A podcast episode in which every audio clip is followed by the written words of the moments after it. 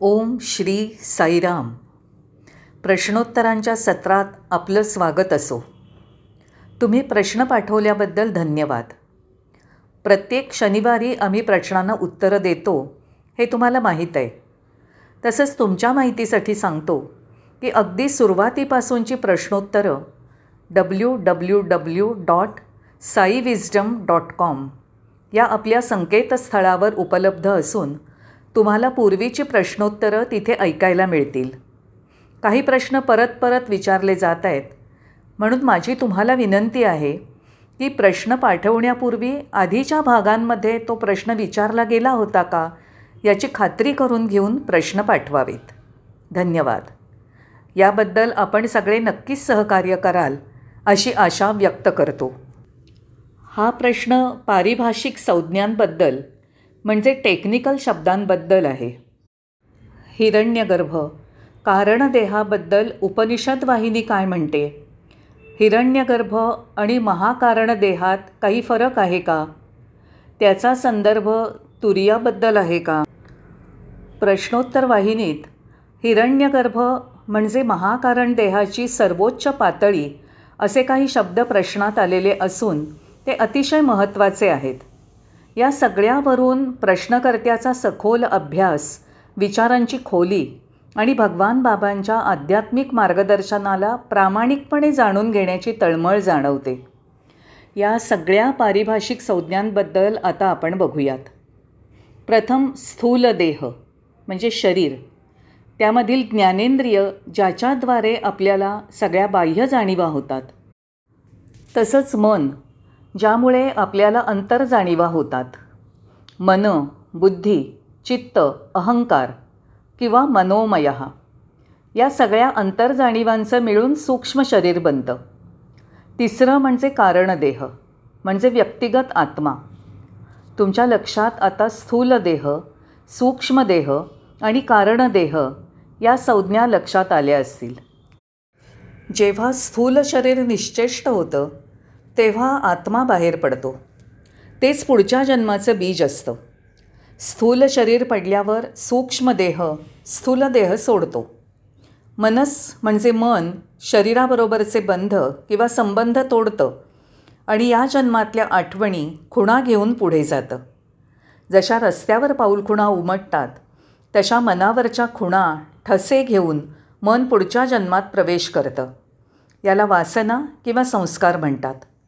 त्या पुढच्या जन्मात वृत्तींच्या स्वरूपात प्रगट होतात. या सगळ्या पारिभाषिक संज्ञा प्रशांती संदेशच्या शनिवारच्या प्रसारणात स्पष्ट केल्या होत्या. प्रश्नाची पुनरावृत्ती आहे पण प्रश्नाचं उत्तर देणं हे माझं कर्तव्य आहे. असो. कारणदेह म्हणजे आत्मा.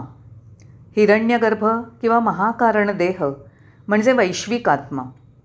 हिरण्यगर्भ आणि महाकारण देह हे सर्वोच्च अवस्था दर्शवतात. महाकारण देहाचा आराखडा त्याची रचना त्याची उंची हे समजून घेण्यासाठी मानव आणि मानवता या दोन्हीतला संबंध आणि हे दोन शब्द समजून घ्या. मानव म्हणजे व्यक्ती आणि मानवता म्हणजे सामुदायिक. जसं देश आणि जग जग आणि विश्व असा संबंध लक्षात घ्या. इथे मानव म्हणजे व्यक्ती तो व्यक्तिगत पातळीवर जगतो. तो म्हणजे कारणदेह. आणि विस्तृत जाणीवेवर सामुदायिक समस्त समग्र पातळीवर असतो त्याला महाकारण देह म्हणतात.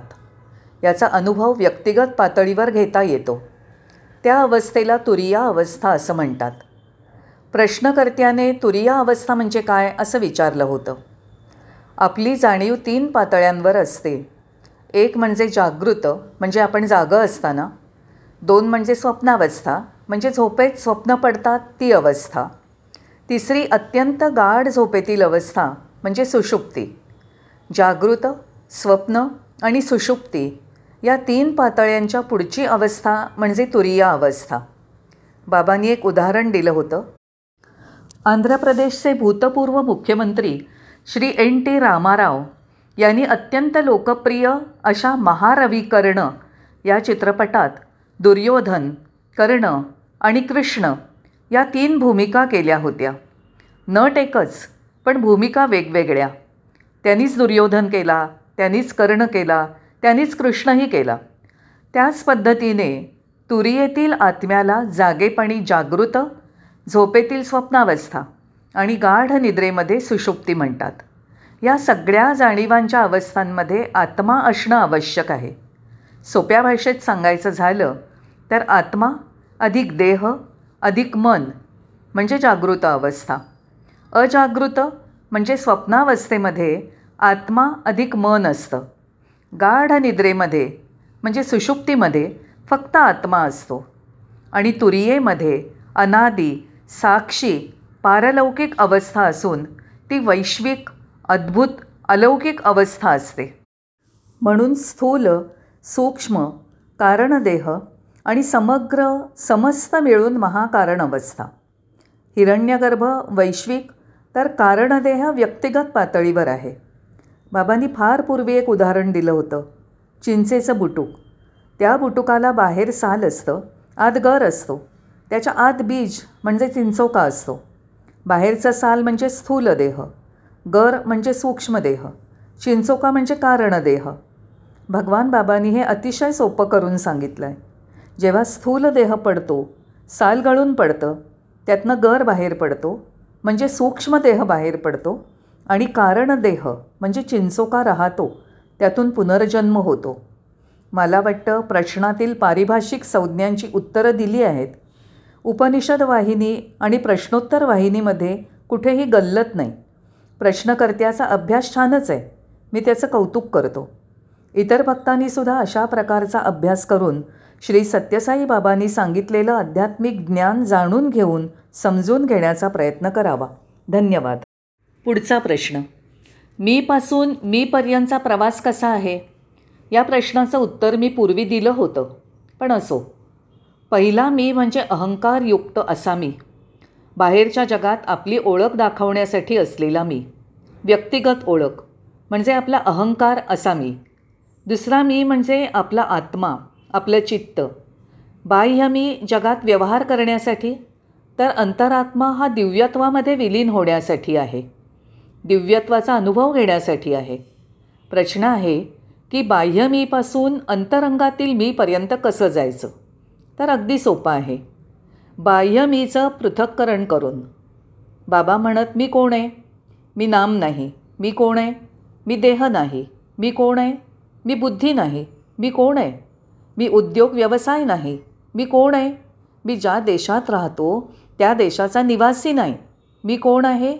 मी बालक नाही तरुण नाही किंवा वृद्ध नाही.